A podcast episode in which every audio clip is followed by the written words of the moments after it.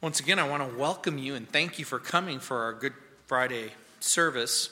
For the last several years, we've been gathering together on Friday at noon and considering, reflecting, pondering the sacrifice of Jesus. This afternoon, we're going to look at the fifth window, and I call this the window of the love that suffers. Let's pray. Heavenly Father, again, we are so grateful for the sacrifice of Jesus. And Lord, as we consider the sacrifice that was made and all that it took to create a mechanism for forgiveness and reconciliation, our hearts truly are filled with awe and wonder at your love, at the grace that's been given to us. And so, Lord, as we consider your love and your grace and your mercy and the sacrifice of Jesus, Lord, we pray that our hearts would awaken with a newfound sense of thanksgiving. Lord, a willingness to satisfy you and to look around at the needs of others and be quick to love you and to love each other. In Jesus' name, amen. John 19, we're going to look at verses 28 and 29 very quickly. This is the fifth saying of Jesus on the cross of Calvary. And like I said, I'm calling this the window of the love that suffers. And in John chapter 19, in verses 28 and 29, it says in John's gospel, after this, Jesus, knowing that all things were now accomplished, that the scripture might be fulfilled, said, I thirst. Now a vessel full of sour wine was sitting there, and they filled a sponge with sour wine and put it on hyssop and put it to his mouth. On the day that Jesus died, the scriptures record seven sayings, seven statements, seven windows into the character of Christ and lessons for those who desire to see into the heart of Jesus and into the heart of God. Three of the statements are found in Luke's gospel. And the conversations may have been heard in part or whole by those who gathered around the cross of Calvary that day.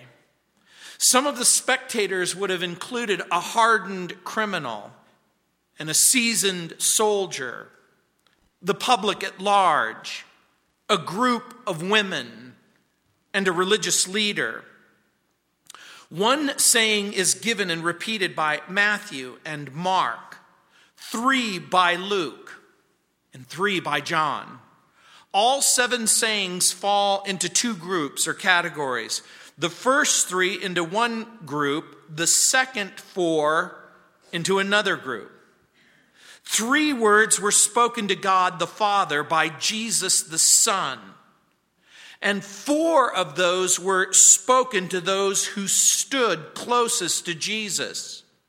Briefly, the first window and the first word is found in Luke chapter 23 verse 34, where Jesus memorably says, Father, forgive them, for they do not know what they do. And the second window is found in Luke 23 43, where Jesus says to the thief on the cross next to him, Today you will be with me in paradise. And the third window is found in John chapter 19, verses 26 and 27, where Jesus says, Woman, behold your son. And then he says to John, Behold your mother. And the fourth window is found in Matthew 27, verse 46, where Jesus says, Eli, Eli, lama sabachthani, or My God, my God, why have you forsaken me? And the fifth window, the fifth window is found in John chapter 19, verse 28. Between the fourth window. And the fifth window, a darkness has descended upon all of the people there. And for one hour, and then two hours, and three hours, there's silence from the cross. And when the darkness breaks, Jesus says those words. The sixth window is found in John chapter 19, verse 30 where he says, It is finished. And the seventh window is found in Luke chapter 23, verse 46, where Jesus says, Father, into your hands I commit or commend my spirit. Like I said, three of the seven sayings are prayers to God. The first, the fourth, and the seventh sayings are addressed to his Father. The fifth saying the one we now consider is more a petition to those who have gathered, to the people who are around the cross. The last, the final words of Jesus are taken from the Old Testament, and we have an insight into the source of his comfort as he bows his head and before he dies, he says, Father, into your hands I commit my spirit. As Jesus commits his spirit to God, he brings all believers near to God and then into the Father's hand. And so the first window allows us to see a love that forgives, and the second window allows us to see a love that transforms. And the third window allows us to see a love that provides. And the fourth window allows us to see a love that questions. And the fifth window, the fifth window allows us to see a love that suffers. And the sixth window allows us to see a love that triumphs. And the seventh window allows us to see a love that surrenders. In this window, we get a glimpse into the suffering of our Savior. And we discover that it's a predicted suffering and a personal suffering. Look what it says. After this, Jesus, knowing that all things were now accomplished, that the scripture might be fulfilled, says, I thirst. So, what do we see? What do we see in that fifth window? We're given a glimpse of a love that suffers and then endures the suffering on behalf of the one that he loves so much. Paul was right when he said, Love suffers long. Christopher Wordsworth wrote, Love is kind and suffers long. Love is meek and thinks no wrong. Love than death, itself more strong. Therefore, give us love. One of the most panicked statements that invariably takes place as you consider the suffering of Jesus on the cross is why, why, why in the world? And we discover so many, many things. The first, it was predicted.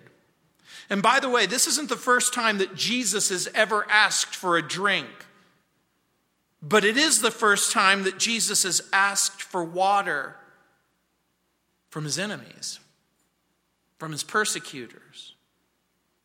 So when it says, Jesus, knowing that all things were now accomplished, that the scripture might be fulfilled, what scripture do you suppose John has in mind as he writes these words? Most Bible scholars think that it's Psalm chapter 69, verse 21.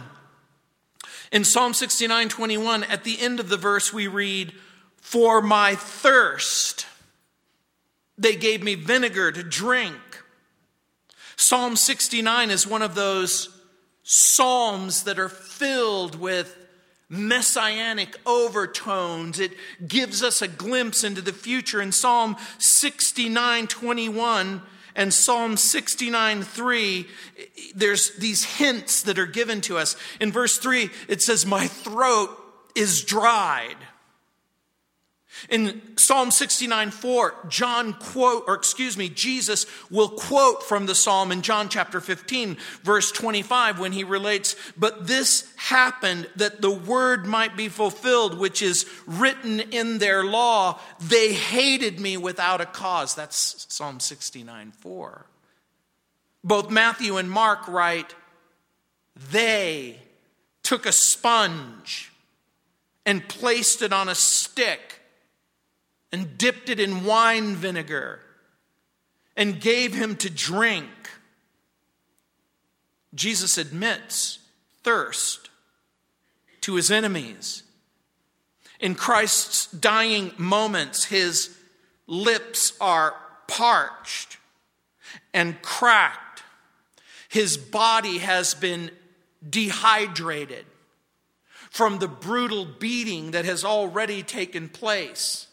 He has stumbled and fall, and he has been affixed to a wooden cross at about nine o'clock in the morning. I don't know if you've ever gone without a drink of water from nine o'clock to three o'clock in the afternoon, but as you can imagine, he's profoundly, severely dehydrated. He cries to the men who are assigned to make his dying moments as cruel and as bitter as possible. Scholars are torn whether or not it's the soldier who will lift the sponge to his lips, or is it someone nearby who hears the voice of Jesus and, in sympathy and pity and compassion, finds the bowl and lifts it to his lips. On the very day Jesus rose from the dead, he walked with two depressed and discouraged disciples who believed that Jesus might be the Messiah, but he but had no explanation for a servant that would die, a Messiah that would suffer. And Jesus says in Luke chapter 24, verses 26 and 27, Did not the Christ have to suffer these things and then enter into his glory? It says, in beginning with Moses and all of the prophets, he explained to them what was said in the scriptures concerning himself. Jesus makes it abundantly clear for those who were completely disillusioned and disconnected in 1 Peter chapter 1 verse 10 Peter writes of this salvation the prophets have inquired and searched diligently, who prophesied of the grace that would come to you, searching what or what manner of time the Spirit of Christ who was in them was indicating when he testified beforehand the sufferings of Christ and the glories that would follow over and over again. The repeated testimony of the Scripture is how could you not have known this? How could you not have foreseen this? How could you not? Not understand that a real Messiah would really suffer. It was a predicted suffering, but it was also a personal suffering. In our Bible, the two words translated, I thirst, really only translates one word in the language that Jesus spoke in. David James Burrell says of that one one word cry, quote, it is as brief and simple as the wail of a child. The chronicler makes no comment and attempts no explanation. When Spurgeon preached on this passage, he said, I cannot say that it is short and sweet for alas, it was bitterness itself to Jesus. And yet, out of its bitterness, I trust there will come a great sweetness to us. Though bitter to him in the speaking, it will be sweet to us in the hearing. So sweet that the bitterness of our trials will be forgotten as we remember the vinegar and gall which he drank. All of a sudden, our suffering is put into a perspective, it's put into a context.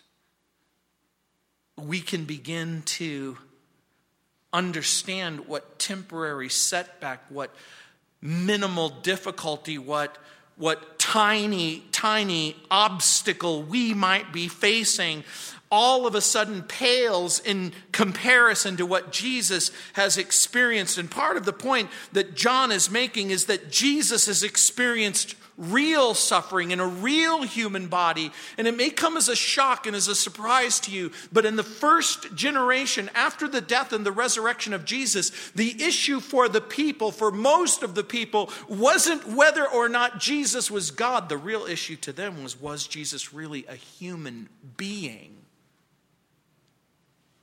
Was he a spirit being who simply appeared like a human being? There was a whole group of Greek followers who adopted the idea that the, that the real Jesus couldn't have had a real body and he couldn't be a real human.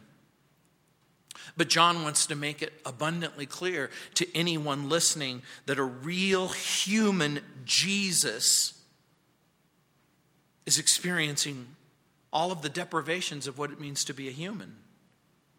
Jesus experiences real suffering in a real human body. Remember what I've already said. Jesus has just emerged from three hours of darkness.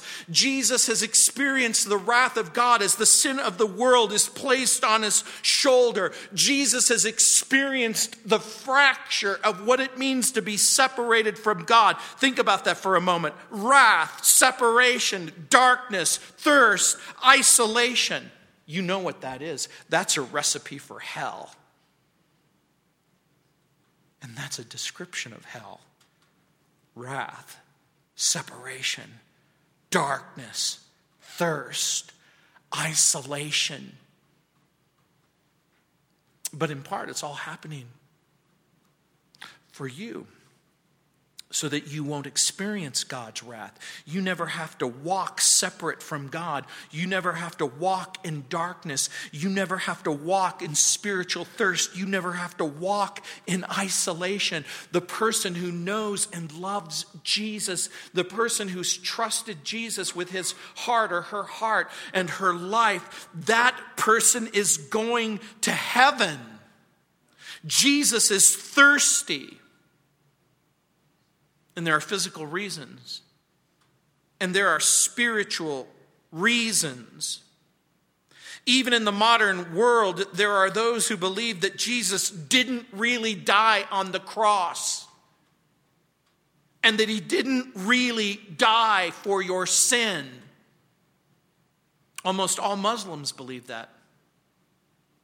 Almost all Muslims believe that there was a bait and a switch, and that the real prophet Jesus didn't hang on a cross. But they couldn't be more wrong. On a Roman cross, the victim was sometimes suspended, maybe two or three feet from the ground. And so it wouldn't have been that difficult for one of the people close by, or even the soldier close by, to take a sponge and moisten his lips with the cheap wine vinegar that Roman soldiers often kept nearby to quench their own thirst. It was the ancient world's version of a cheap high in, uh, in verse 29 of John chapter 19, it says, Now a vessel full of sour wine was sitting there. And they filled a, a sponge with the sour wine, and they put it on hyssop, and they pressed it to his lips. You may not know what hyssop is, it's a bushy plant, and it's fairly difficult to take the reed or the plant and attach a sponge to it. But it is Passover. And remember, in Egypt, the hyssop becomes a plant that the Jews took and they would dip it like a brush in blood. They would take a plant and it has a long stem and they would dip it in the blood of the lamb and they would mark the lintel or the post of the door. They would wipe it with blood and then they would wipe it horizontally and they would wipe it vertically. When the angel of death saw the blood, he would pass over the homes. In John's gospel, this is one more reminder, one more clue, one more bit of encouragement because John says that Jesus is the Lamb of God and the hyssop branch points to Jesus as the sacrifice for sin. And by the way, in the ancient rituals, the hyssop branch would have been used for purification rites. You can find out all about that in Leviticus chapter 14, verses 4 through 6. Adam Hamilton, in his little tiny devotional final words, writes, quote, When someone became unclean, after he or she had made a sacrifice, the priest would sprinkle the person with water, and sometimes they would combine it with ashes or blood from the sacrifice, and then the person would be made clean. The book of Hebrews tells us that it was a hyssop branch that Moses used to sprinkle the scroll of the law and the people with blood as a way of initiating a covenant with the people. As Moses did this, he said, this is the blood of the covenant that God has ordained for you. It's repeated in Hebrews chapter 9, verses 19 and 20. In telling us about the hyssop branch, John isn't just simply throwing in a bit of needless information. He's pointing us, he's pointing us to the meaning of Jesus' death. It means a new covenant that God has with humanity. He's cleansing us, he's cleansing everyone who will trust him. He's saving us from the slavery of sin. He's delivering us from death. And the request of Jesus reveals a profound humility and a spirit of forgiveness. You know why we know that? Because we know ourselves. We know what we're like. There are many of you who will say to me, and you've already said it, and you've said it over and over again I don't like to ask for things from people. It makes perfect sense that we live in a world of self sufficiency and we're reluctant. We're reluctant to ask for help, particularly when we need help. It's one thing to ask for help from someone you care about.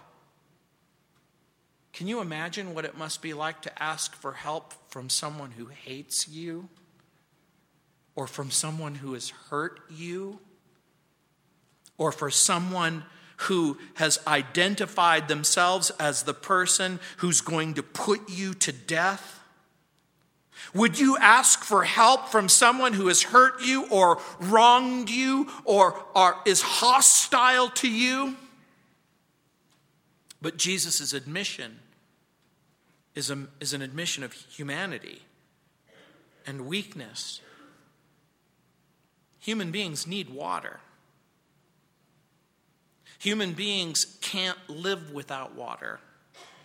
Do you remember Jesus early on in his ministry? He asked a Samaritan woman who had come to Jacob's well to draw water, he said, Give me a drink. And the woman said, Let me get something straight. You're a Jew. You're asking me, a Samaritan woman, for a drink. Don't you understand that Jews and Samaritans don't have anything to do with each other? And Jesus said, If you knew the gift of God and who it was who said to you, Give me a drink, you would ask me for something very, very special. And I would give you living water. And the statement amazed the woman. She said, Are you greater than our father Jacob who gave us the well? Do you understand? Haven't you understood that this is the very well where Jacob would, would come by, and Jacob's children would come by, and Jacob's cattle would come by? This is a full on tourist stop. People come from all over to stop and drink from this water. And Jesus said, Whoever drinks of this water will thirst again. But the water that I'll give will become like a living well. It will spring up inside of you to everlasting life. Jesus claimed to be an inward and unfailing spring, the source of living water and the source of everlasting life, is asking for water from the soiled hands of a Roman soldier.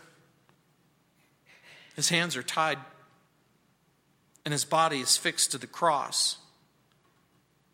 And I've got to tell you something Jesus isn't looking into the crowd of people. He isn't looking for a sympathetic supporter. He isn't just simply looking for someone who will give him a drink. I suspect that, remember, these are many of the people who have already spat on him and screamed, Crucify him. Jesus is asking for a drink. Is it from a friend? Is it from an enemy? The writer of Hebrews says, it was for the joy that was set before him that he would endure the cross, this kind of ignominy, this kind of abuse, this kind of insult. I need you to understand that Jesus is convinced, Jesus is convinced that the suffering and the torture would not be in vain. Jesus refuses to believe that an enemy always has to remain an enemy. Can you imagine the people who are there? The skeptic, the critic, the person who doesn't even for a minute believe Jesus' messianic claims. But Jesus will pray to the cynic and the skeptic who participated in his execution to extend kindness to a dying man. And there is, even in the deepest and the darkest soul, something that stirs when you see someone in such pain. One thing that vinegar always does is it leaves a bitter taste in your mouth. The first four sayings of Jesus on the cross are directed at others, those who crucified him, the believing thief, his mother, and then the central word to his heavenly Father. But when I was preparing this message, I noticed something else about the final three words that Jesus speaks from the cross. The first addresses his, the needs of his body, the second, his soul, and the third, his spirit. In his earthly ministry, Jesus repeatedly used the metaphor of his own affliction, of the cup of the suffering that he would experience and his willingness to drink the cup, to drink the cup, to endure the suffering, to drink it down to the last bitter dregs. We know that water is essential for life. We know that it is the fluid that quite literally makes life possible. We can live for months without the internet. I know some of you don't believe that. We can live for weeks without food, but only days without water. And you'll remember in John chapter 7, Jesus told the crowds in Jerusalem, He said, Let everyone who is thirsty come to me. And let the one who believes in me drink. How is it even possible that the source of living water could find himself thirsty? How is it that the source of eternal life is all dried up? You see, one of the things, one of the questions that it provoked in me is it prompted me to ask a different kind of a question. Have you ever asked the question, is it possible is it possible to give Jesus a drink. And I'm going to suggest to you that one of the ways that you can do exactly that is to look around you and look at that person in need, the person who's in difficulty, the person who's in trouble. You remember Jesus said it in Matthew chapter 25. In verses 34 through 40, he makes a prolonged speech, but one of those passages says, When you've done it for one of these, the least of my brothers and sisters, you've done it for me it may not have occurred to you in a very long time that when you offer that drink of water, when you offer that meal, when you offer that provision, you've done it for Jesus. In Isaiah 41, verse 17, the prophet wrote, When the poor and the needy seek water and there is none, and their tongue is parched with thirst, I, the Lord, will answer them. I'm the God of Israel. I will not forsake them. The truth, you'll be able to offer a drink far sooner than most of you even imagined. Edwin Markham wrote a wonderful poem. He said, Some draw a circle that shuts men out race and position are what they flout, but Christ in love seeks them all to win. He draws a circle that takes them in. Jesus will suffer and he will die in order to satisfy the physical needs and the spiritual needs of anyone who will come to him. You know, it begs the question what are you thirsty for? What is it that you're longing for? What is it that you hope will satisfy you? What is it that will cause the inner longing to be quenched and satisfied. You know, the Bible has always repeatedly said, Ho, everyone who thirsts, come to the water. You who have no money, come and drink. Jesus offers a satisfying quenching and then an enabling for you to satisfy the thirst of others. This is the fifth window. The sixth window. Well, that's for next year. Let's pray. Heavenly Father, Lord, what a wonderful joy it is to know that a real death and a real resurrection was not in vain. Heavenly Father, we know that there will be people, there will be countless hours of discussion today, tomorrow, and Easter Sunday. People will wonder out loud could it possibly be true that Jesus loves me, that he died on the cross for my sin? Heavenly Father, I pray that you will bring to each and every person within the sound of my voice a wondering heart, an unsatisfied soul, someone who needs to be quenched, someone who needs to take a good, long, deep drink of hope. And Lord, I pray that we, as men and women who love you, can hold the bottle to the thirsty lips of those who are looking for satisfaction. In Jesus' name, amen. Let's stand.